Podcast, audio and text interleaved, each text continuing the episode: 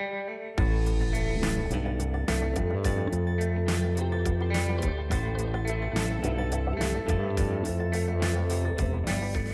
multi year push for criminal justice reform in the legislature and with the governor's office. Welcome to Grand Divisions. This is the week of January 28th. I'm Joel Ebert. And I'm Natalie Allison. All right, we're going to cut right to the chase today and go to an interview that Natalie and I did with House Majority Leader William Lamberth. Uh, we had an extensive discussion that we had to edit down, it was so long, on criminal justice reform. Thanks for coming on, Leader Lamberth. Well, thank you for having me. I just uh, really look forward to visiting with y'all today. Yeah. So, um, you know, one of the big things we obviously are interested this year is Governor Bill Lee has talked a lot about criminal justice reform. Uh, it's been something that he had mentioned throughout his campaign. Uh, as you are now working with the Lee administration, what are you hearing from them, and how is that helping formulate what the House is going to do this year? Absolutely. I'm glad you asked that question. I'm glad it's what we're going to be talking about for a part of today. Um, as you all know, for the last four years, I served as the chairman for the Criminal Justice Committee. Uh, the chairman of the Judiciary now is Michael Curcio. He's going to do a fine job there. Was the vice chair for the last two years, and really for my entire adult career, both as an assistant district attorney and as an attorney now. I mean, that's what I've worked in. I've worked in the criminal justice system. I've seen uh, its successes and I've seen its failures. And unfortunately, um, and I'm, I'm sad to say this for our state, we've had a lot more failures in that area than we have success successes. And so when Governor Lee um, was first campaigning in the primary, then in the general, I was very excited that we had someone running for governor that genuinely had seen firsthand through Men of Valor and some other programs, and he and I served on a commission together on some sentence reform issues under Governor Haslam, that this was going to be the prime focus of his campaign. Because the only way we could ever really solve some of these issues is if it's a major focal point. Um, and obviously, Governor Haslam did a phenomenal job with infrastructure in our state, with education, with reducing taxes. Those are the things he ran on. Well, Governor Lee ran on fixing our criminal justice system and making sure that it works well for Tennesseans. And really, what that falls into in our conversations have been kind of two camps. Let's make sure our sentence structure works well so that we're incarcerating those that we genuinely are afraid of, those that just simply have been, uh, every attempt has been made to alter their behavior and they've either not taken advantage of that or simply can't alter their behavior. I mean, evil exists in this world. I hate to say that, but it genuinely does. I've stared it in the eye. Um, I, there are some folks out there that tr- genuinely get pleasure out of other people's pain, but it is such a very small percentage of our actual jail and prison population. For everyone else, uh, in my conversations with the governor, um, we are going to focus on how do we get better outcomes than we have previously. They're literally a captive audience. I mean, these folks are incarcerated in a jail or a prison, and right now, when they come out of whatever sentence they have, they're worse off than when they went in. That can't continue. We've got to do a better job. I mean, I want to go back to a quote that you gave to the the Gallatin News uh, last fall. You said at one point we need a, a uh, let's say a top to bottom rewrite of the criminal justice system. That sounds like a very complex thing, right? That's not going to be a thing that you can immediately do overnight. So, what is the first step to making that happen? And is this a multi year effort? Oh, I think it definitely is a multi-year effort. I mean, you want every single interested party at the table. We need defense attorneys and district attorneys. We need, you know, those that are working with folks that are in reentry programs. We need victim advocates and survivors at the table. We need to make sure that we build a system with everyone that has been a part of this system for the last several decades at the table. And so you can't do that in the first few weeks and months of this administration, but we can do it over the next couple of years. So I think, you know, in year one, what I hope that we will see and what I think we will see um, out of the Lee administration administration and out of this legislature is a real investment in the infrastructure of how we do this. I mean, we need higher pay for prison guards. We need more probation officers. We need to invest in treatment programs and educational programs that we can utilize while folks are incarcerated or on probation. And and thus far, we don't have that infrastructure built up as well as it should be. So I, think in year one, you're going to see some changes. I mean, I think you'll see some policy changes, um, but really, in my humble opinion, I think you'll see the bulk of a lot of this in year two and beyond I mean, I think that's where we can really take apart our entire sentencing structure and have some real tough deci- I mean, some real tough discussions over the next few months on how do we change a criminal justice system that was designed in the late 80s um, with really a gun to our head, if you'll pardon the, to our, if you'll pardon the pun, because we had just gone through a federal lawsuit for prison overcrowding. Um, our prisons were busting at the seams. I mean, they they designed a system back then that they hoped would keep Tennesseans safe, but it was really designed on long sentences on paper, short times in prison with early release dates, which no one could predict when someone was released, very hodgepodge as to when someone would actually get out, and then the hope that, well, if they're on probation or parole for a long time, they'll behave. And it just doesn't work. I mean, we have literally over 50% that are coming back into the prison system within three years. That obviously is a failure in the system. We're either letting folks out that should be kept in, or we're not preparing those folks that we're releasing to re enter society uh, and do well. What do you think about uh, the idea of decriminalizing marijuana possession, uh, or you know, even taking a look at the sentences for people who are found in possession of small amounts of marijuana. Of course, there's the case of uh, Calvin Bryant. I think that was his name. Who uh, he was a first time offender. He was sentenced to 20 some years in prison here in Tennessee uh, for selling drugs in his apartment um, that happened to be in a school zone at night. Um, and that that did spark a conversation about the people we are sending to prison. What do you think about all of that? Should that be should that law be changed? Well, first and foremost, I'll say, I mean, I'm, I'm I've actually sponsored bills in the past that have changed the way that we penalize um, possession of marijuana. I mean, I've, I've, carried one of the only successful bills that actually got through the House and Senate, in which possession of drugs, third or subsequent, was a felony, and we backed that down to a misdemeanor because you're talking about folks that are addicted. You're not talking about folks that are in, you know, violent, you know, violent, violent drug trade or gangs or something like that. I mean, they're they're addicted to a substance. They've been caught three times, so you know, those folks need treatment. They need help. They don't need to be become, you know, felons. And so we've changed some of that around, but in that same bill, we increased the penalty on multiple offense drunk drivers and on carjackers. I mean, obviously, those are very dangerous crimes. So I am very open and I encourage everyone to engage in a conversation on how we should punish certain crimes. Now, I think some of the red herring issues that get out there is like, well, let's just decriminalize this group of crimes or that group of crimes because they're not as dangerous as others or they're not as important as others just again, in my opinion, that's not the best way to go about it. You can change the gravity of the penalty that goes with a specific crime, and we and that is a healthy conversation to have and one that we must have. But to say, well, we just don't have time or we don't have the resources to focus on certain criminal elements, I think ignores the underlying problem. If you have somebody that is out there, um, regardless of where they're dealing drugs, they're involved in a very violent transaction. When you deal with drug dealing, you're dealing also many times with sex trafficking, with gambling, with um, you know, with theft, with violence I mean, aggravated assaults, murders, everything else that goes with that, uh, with that criminal enterprise, and and in varying degrees throughout it. And I'm not familiar with the gentleman's case that you mentioned, but if he received a 20 something year sentence, I can almost guarantee you that it was a large amount of drugs that was being sold in that circumstance. And I'll be happy to look that one up. I'm just not as familiar with that particular circumstance. But those are the kind of conversations we have to have in his circumstance and anyone else's circumstance. Does the penalty, does the punishment fit the crime?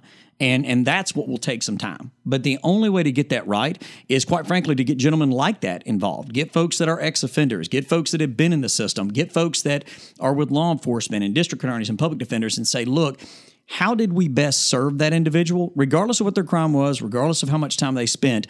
One, what got them in there and was that sentence fair? And then two, you know, while they were there, you know, did we do a good job or not of trying to rehabilitate that individual? And, and, and again, quite frankly, it doesn't surprise me that there might be a really long sentence on a specific crime that folks might look at and say that's too long, because again, these were built on paper to look long. I mean, you know, to look like a lengthy sentence, but with the understanding you're going to you're going to let somebody out really early. We've got to really look at is the length of that sentence appropriate. I want to go back to one of your earlier answers. You talked about the systemic issue of just going after criminal justice reform.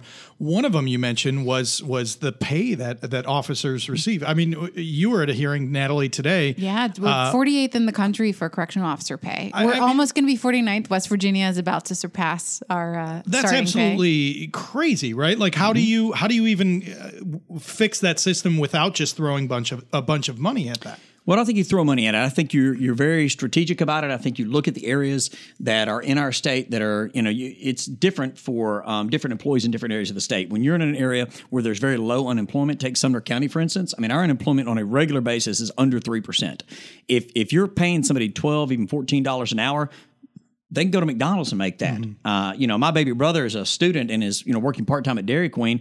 And when he started there a few months ago, he literally I, I, told him you know coached him up with his interview and everything. And I said, look, make sure you ask him how much you're going to make before you leave. And so he asked him, and they literally turned around and said, well, look, you know, we we need some folks pretty quickly. What do you need to make? I mean, we got a kid working at Dairy Queen part time that is literally Setting naming his, his price. Yeah. So by the way, he set a price, and I said, man, you should have gone for a couple more bucks. I mean, but seriously, so if you're in an area where um, um, they're, it's, they're that um, hungry for employees, and you've got a prison guard that's making nine or ten bucks an hour to be spit on, cursed at, being a you know a, a holding cell necess- with folks that quite frankly don't want to be there, that may have mental health issues and drug addiction issues, and are in a horrible environment anyways, and you're making less than what you can make at the local Dairy Queen, then we've got a problem. Mm-hmm. Now there are other areas out there where you may be able to pay nine, ten, twelve dollars an hour and have decent retention. So, but overall, I think you do have to add a significant amount of money into that system to raise the overall pay, but then be strategic about it to say, all right, I mean, you know, what are the prisons right now that we're having trouble um, hanging on to those quality employees because they do a good job. But by the way, if we're going to pay them more, we're also going to have to need more out of them. It's not going to be enough to just be in that prison cell and make sure nobody leaves. Those folks are going to have to be a part of the solution to ensure that those prisoners understand. And this is going to sound odd coming from an ex uh, an ex assistant district attorney, but that they are valued as much as you and I are because every single one of those prisoners, minus a few, I mean, 95% of them are going to be released at some point back into our communities.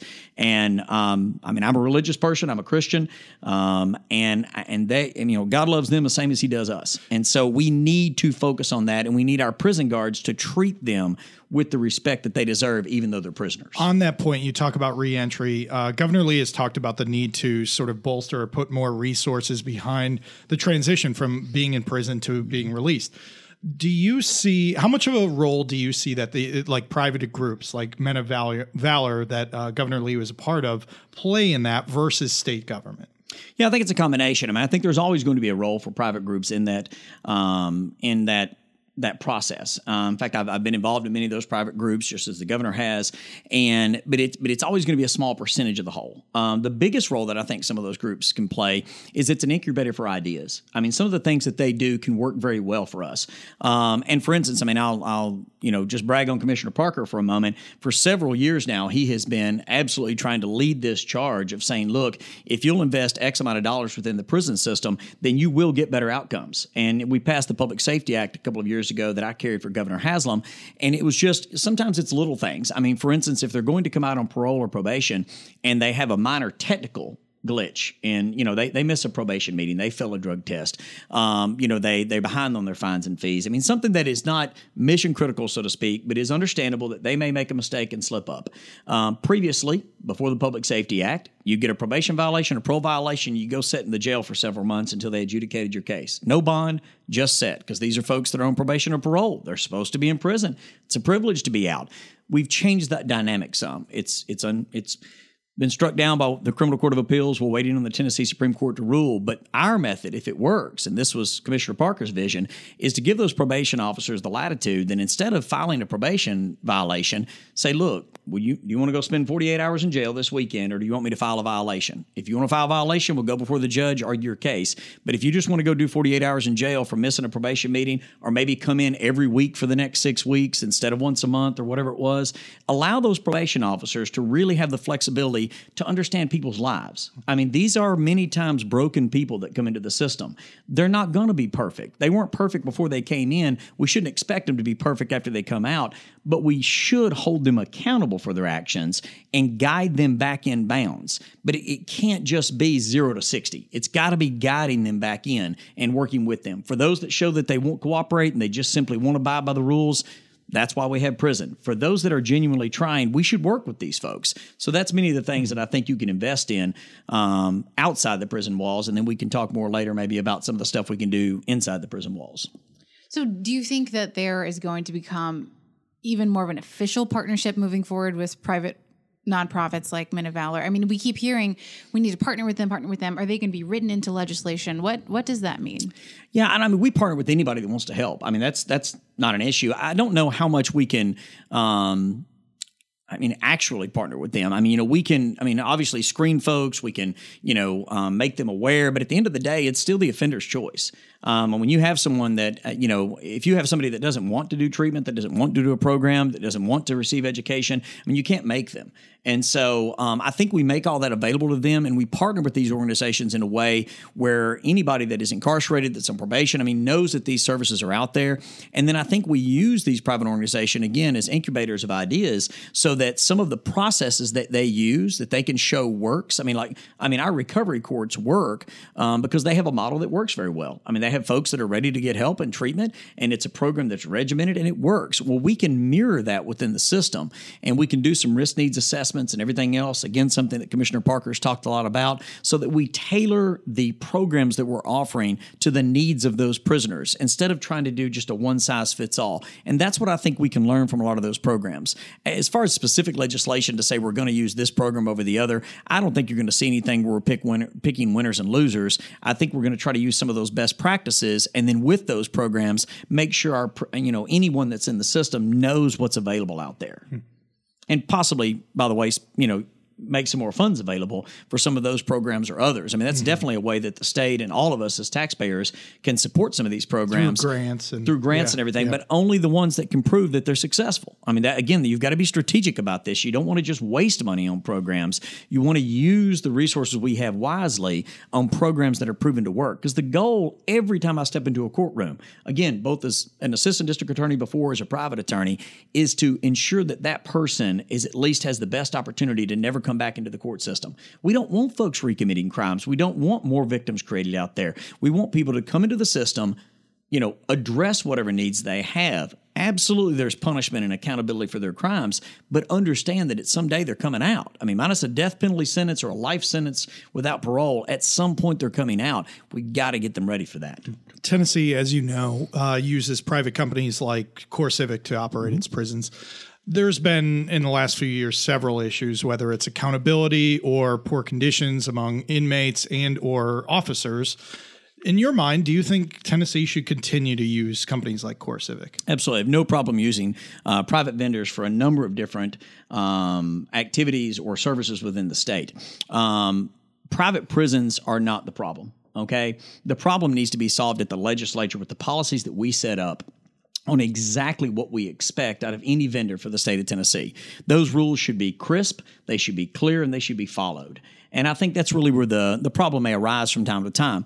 I also think that we need to hold our own state facilities to the exact same standard that we hold some of the private prisons to. And some of the issues that we have seen in the private prisons that have been highlighted because that's a hot topic in their private prisons, you could go in, I'm embarrassed to say, you could go into virtually any state facility and see the same problems. Hmm.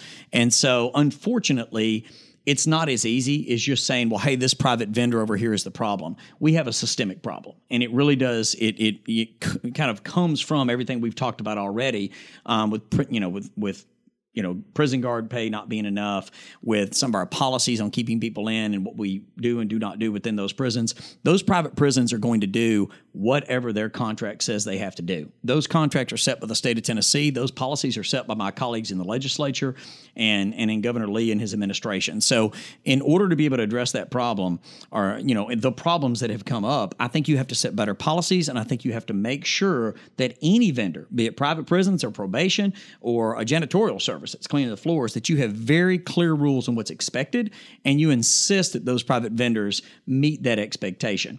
Um, I will say that I like the flexibility of having some private prisons involved in the process because each prison that we would build is about a billion dollars. And in talking to the commissioner and others, that's about what it takes. You also have to pay for staffing and everything else.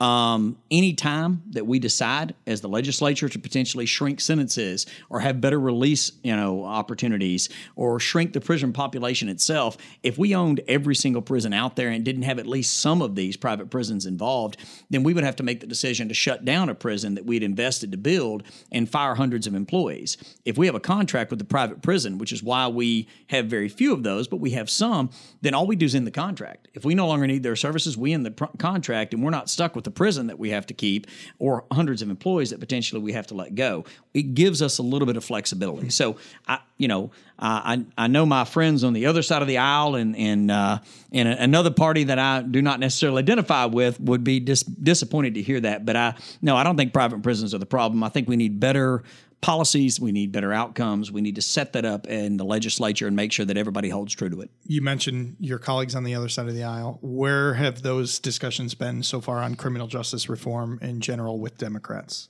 Yeah, I said it tongue in cheek a while ago about uh, my colleagues on the other side of the aisle. One of the best things that I love about the state legislature is once the campaigns are over, I mean, once all that's done with and everything, for the most part, I mean, 95% of the issues we deal with are nonpartisan. I mean, they really are. Um, and so when it comes to criminal justice, I've said for years, I mean, if somebody's going to knock you in the head and take your wallet or your purse, they don't check your voting history beforehand. Okay. They don't really care what party you hail from. And so, uh, and the same is true for a mental health issue or a drug addiction issue. I mean, it hits everybody equally, hits every single ethnicity, every gender. I mean, it, it is, it hits us all, hits every family. So it's not a Republican or Democrat thing. So I, I think folks are very excited about this. Um, I know Karen Camper and several of our, uh, several of the leadership in the Democratic Party, we've had a lot of conversations um, with Rick Staples. And I mean, it's just, there's a lot of folks that are talking about this all the time um, and the Republican and Democrat. Now, you throw all that those ideas on the table, and I think the best ones rise to the surface. Raumesh Akbari over in the Senate has worked for years on expungement and sentencing and programs, and she's been a, a real champion for folks. So there's a number of folks that um, have really worked on this. Uh, just to keep naming names, Antonio Parkinson and I, um, he claims it ought to be a pay per view event anytime we get into a, a tussle in, in committee uh, because we've had some good ones. I mean, we've had some real good verbal throwdowns, just to be clear, um, and which we we dispute, you know, how something should be approached. But the beauty of it is, Representative Parkinson and I come at it from the exact same perspective, though, that we want folks to do better. We want people to, to have better outcomes. So there's lots of there's lots of overlap. There's some you know there's a degree of bipartisan cooperation on this issue of criminal justice reform. Where are you going to disagree with democrats? What are they asking you for right now that you're that you're saying that's not going to happen? I don't think that's the best approach. I think when we just ignore ignore criminality and just completely abandon the principle that each individual should be accountable for their own actions. I mean, I, I you know, and that that's specifically well, no, I mean, I, I, think that goes across the board. I mean, when you just say, well, look, we should legalize this activity or legalize that activity, and you mentioned, um, you know, possession of marijuana or something that earlier, legalizing certain drugs. I mean, I think that's a it's a really dangerous road to go down. Where I mean, you know, um, if you just start legalizing behavior, I mean, we have states that have legalized prostitution. We have definitely states that have legalized different drugs. I mean, you can you you can't legalize your way out of a criminal issue. I mean, because you you have underlying addiction issues there. You have other problems that have led to that behavior, and when you just start saying saying, you know what, we don't think someone can even be um, accountable for their individual actions, then that's where you lose me. Because I mean, I think as people, we can always get better. We can always learn to develop behaviors that are more positive, both for ourselves and our, for, for our community. It's just a matter of how different people can go about that. And so that's where sometimes I will differ um, with some of my friends in the Democratic Party. And I will tell you, there, there's a lot of Democrats out there that agree with that precept that people should be individually responsible for their actions um, and be held accountable, but again, be given a road toward victory so that they know where the, the finish line is and how to get there. Thank you, Leader Lamberth. We appreciate you coming on this week. Well, seriously, I've enjoyed it. And thanks for the job that you guys do to just get the message out there to the citizens here in Tennessee of the work that we are attempting to do um, in Nashville on their behalf. And over the next few months and hopefully a couple of years, um, I hope that we address and really solve any of these problems. It's just an honor and a pleasure to serve the people of this state. And uh, I still believe our best days are ahead of us.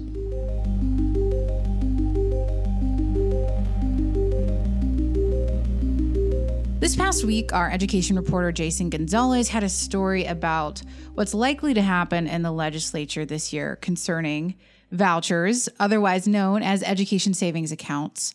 Uh, Jason, tell us a little bit about what you found out so far. So lawmakers this year are looking to pass the a proposal that would create education savings accounts, and what that would do is allow parents the option to send uh, their students to either a private school or uh, have money set aside to uh, send homeschool them, and it would create some options there through an account um, that essentially is is money they can use that would uh, roll over if if this proposal does come to fruition, that so they can use it in subsequent years or for college someday. So there's been a lot of discussion in recent years about school choice, uh, what what policies are are the best for uh, families and students, and of course there's been lots of pushback from Democrats saying this is a horrible policy to take money away from public schools uh, and put it over into private schools.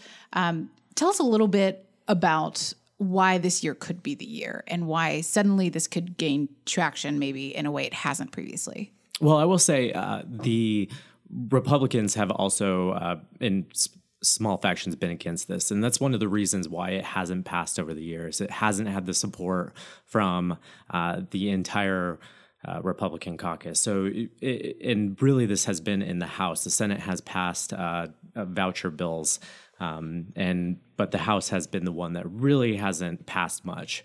Why this year? Well, uh, there is a lot of feeling that there's support there from Governor Bill Lee, from House Speaker Glen Casada, who said last week, "This is the year to do it," and so. Re- lawmakers are really feeling emboldened that they can pass this this year, that they can get it done uh, with the amount of support that they have. Yeah, and and Bill Lee had had previously said he he was supportive of school choice measures, and it the the question has been uh, how how much will he pursue that in legislation, and that remains to be seen. But it does seem like, uh, by all indications, it's it's very likely to come up this year. Jason, thanks for coming on. Thank you. Governor Bill Lee has started his series of budget hearings, hearing from all the state departments about what they're asking for this year, also asking them to put forth plans of how they would cut 2% from their annual budgets. Uh, so far, we have attended several of those. They're still ongoing into the week. Uh, but in a press conference the other day, Bill Lee and his FNA, Finance and Administration Commissioner Stuart McWhorter, outlined some of his priorities for this year. Joel, what were some of those? Yeah, they included five areas they stressed uh, K 12, criminal justice, mental health, healthcare, and rural economic development. Um, they didn't really provide, Lee and McWhorter didn't really provide specifics. Uh, we pressed them on questions about does that mean that your funding is going to go specifically to that area? Does that mean you're going to take money out of higher ed because higher ed isn't that list or isn't in that list? Um, they did not have yeah, answers. No real so. answers yet. Yeah, when we asked, so does this mean that these these departments are going to receive more funding? We couldn't even get a, a, yes to that. So it remains unclear how exactly these are going to be prioritized. But uh, these these topics in and of themselves are not surprises. You know, with the exception of K 12, I mean, a lot of these things are things he already said he was going to be funding. So, yeah. And I, I talked to Governor Lee separately after uh, that press conference. We talked uh, mostly about healthcare. Uh, I have a story that should be out at this point um, that's related to what he's planning to do with healthcare. And it sounds like he does uh, want to put some money specifically in his budget behind, uh, uh, you know, adding additional resources to these rural hospital, I, I guess partnerships that there are out there with nonprofits uh, and other interested parties. So I would anticipate, you know, uh, a lot of those priorities coming very clearly very soon. Um, his budget has to be set. I, I think it's early February. I want to say uh, with the state of the state lined up in in March. So uh, things are coming fairly quickly together. But right now we haven't heard, as of this podcast, very many specifics out of these uh, budget hearings. Yeah, he he says that he should make his decisions by next week. I think it was February eighth. Uh, certainly, healthcare is one that there are a lot of people, you know, curious to find out what he's going to propose. That was an issue that uh, his opponent Karl Dean certainly pushed uh, in the in the campaign in the election, um, saying it remains unclear how Bill Lee would solve the problem of uh, hundreds of thousands of people without health insurance. And as I'm noting in the story, early in office already, he's been, you know, in office for less than two weeks, and he's gotten multiple calls. Tennessee Democratic Party uh, there's been uh, letters and emails that they have been receiving, and there was also this this fiery speech that uh, uh, Reverend William Barber gave on Martin Luther King Day, where they specifically were were asking people to stand up for the things that they care about, that Dr. King really championed, and one of them was access to health care. And so there, there was sort of this this notable uh, difference between uh, those there. You were there, yeah, Natalie. Yeah. Well, you know, I, I guess it was it went a little little bit further than stand up if you want access to healthcare. He, I think, uh, the way Reverend Barber framed it was if you support universal healthcare, okay. You know, stand up. Uh, before that, he had asked everyone in the room, including some of the leaders on stage, like uh, Harold Love and and David Briley, uh, stand up if if you don't support a wall. Um, so Bill Lee didn't stand up for either of those things, and that sort of launched the next hour of William Barber, and this is this is Bill Lee's first weekday as governor. Um, William Barber kind of dragging him, uh, calling out what he would say is hypocrisy. You know, how can you say you support uh, Martin Luther King Jr. and and his vision and his legacy when you don't support uh, policies that are going to to help people without access to affordable housing and healthcare and uh, extended voting rights and things like that. Uh, so it was it was a pretty brutal first day for Bill Lee. I asked the governor about it, and he did not even reach towards my question about it. You know, it was basically a you know we support all Tennesseans. Uh, that's a comment that he said throughout the campaign.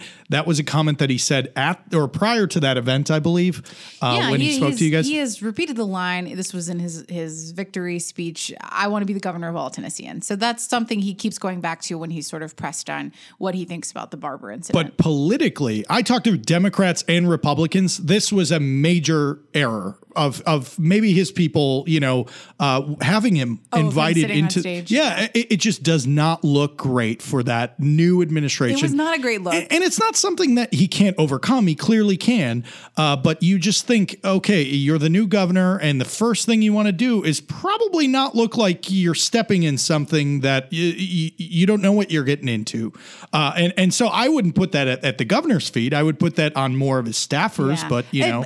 You know, at the same time though, like he he he took it. I mean, He took handled it like a gracefully. champ. Absolutely. David Briley walked off stage early. I don't know what his other obligation was, but you know, Bill Lee sat through pretty much the whole thing, um, and you know, you could tell it was it was it was awkward, but. Uh, he, I guess he learned from that experience, and I doubt we'll see him on stage again with someone like William Barber. Um, maybe in the future he'll he'll do the brief remarks and then exit, but we'll see. Also, in Governor Lee's first week in office, he has issued four executive orders. Natalie, you wrote about all of them. Uh, what were they, and uh, how significant are they? Well, his very first was a nod to you know this rural development initiative he has announced throughout the campaign. Even you know in his first days in office, he said, "I'm going to focus on stimulating the rural economy, helping people in rural Tennessee who are in poverty, who are addicted to opioids, who don't have jobs, who don't have access to great education." He's asking all the state departments to essentially take a look at how they're serving rural Tennessee, and he's asking them to put forth a plan on how they can improve. Um, so they basically have until early summer to get all of that done. And then there were three other ones, right? Three more that were pretty much uh, the same three that Bill Haslam had put out. Um, a couple of them early on in his administration too, tweaking them a little bit. One pertained to uh, what kind of ethics disclosures uh, senior staff and other cabinet members, uh, governor's staff have to put out. Uh, he he extended that. He made more people have to file those disclosures than what happened under Haslam. Uh, he also is like Haslam requiring that the state departments receive training on public records laws um, and also that the, Department of Human Resources and Labor and Workforce Development take a look at the uh, non discrimination hiring policies of all the departments and make sure that everyone is in compliance. Both of those were pretty much things Haslam did. Uh, Bill Lee put in a 120 day deadline for those two. As we look to wrap up, uh, we'll do a quick notebook dump. Uh, two things really to note uh, this week. Uh, the bill filing deadline in the House and the Senate, they're coming up very quickly, which means there's going to be a flurry of legislation that we're going to try and keep a track of. Uh, the, the one for the House, the filing deadline is going to be February 6th. The very next day in the Senate, it will be February 7th, their filing deadline. And William Lamberth, who you just heard from, introduced a resolution to honor Martin Luther King Jr. This was filed the day after MLK Day. The resolution says that they do honor his legacy. And then at the very end is a three page resolution. There is a line that says uh, the legislature will join with Tennesseans to fight racism. Uh, Lamberth told me later this was sort of instead of a resolution that failed twice last year in the General Assembly. Uh, that that old resolution filed by Democrat John Ray Clemmons sought to have the legislature denounce white nationalists and neo Nazis, but William Lamberth said this accomplishes essentially the same thing. That's it for Grand Divisions this week. Thank you again for listening. And as always, you can find us on iTunes. Please rate us. Uh, it really helps with our uh, whatever it is, it helps. Um, and Natalie and I do couldn't do this without uh, the help of Erica Whitney and John Garcia. They're our podcast producers. Uh, you can find us on Twitter at Grand Divisions 3. Thank you again for listening. We'll see you next Tuesday. I'm Joel Ebert. And I'm Natalie Allison.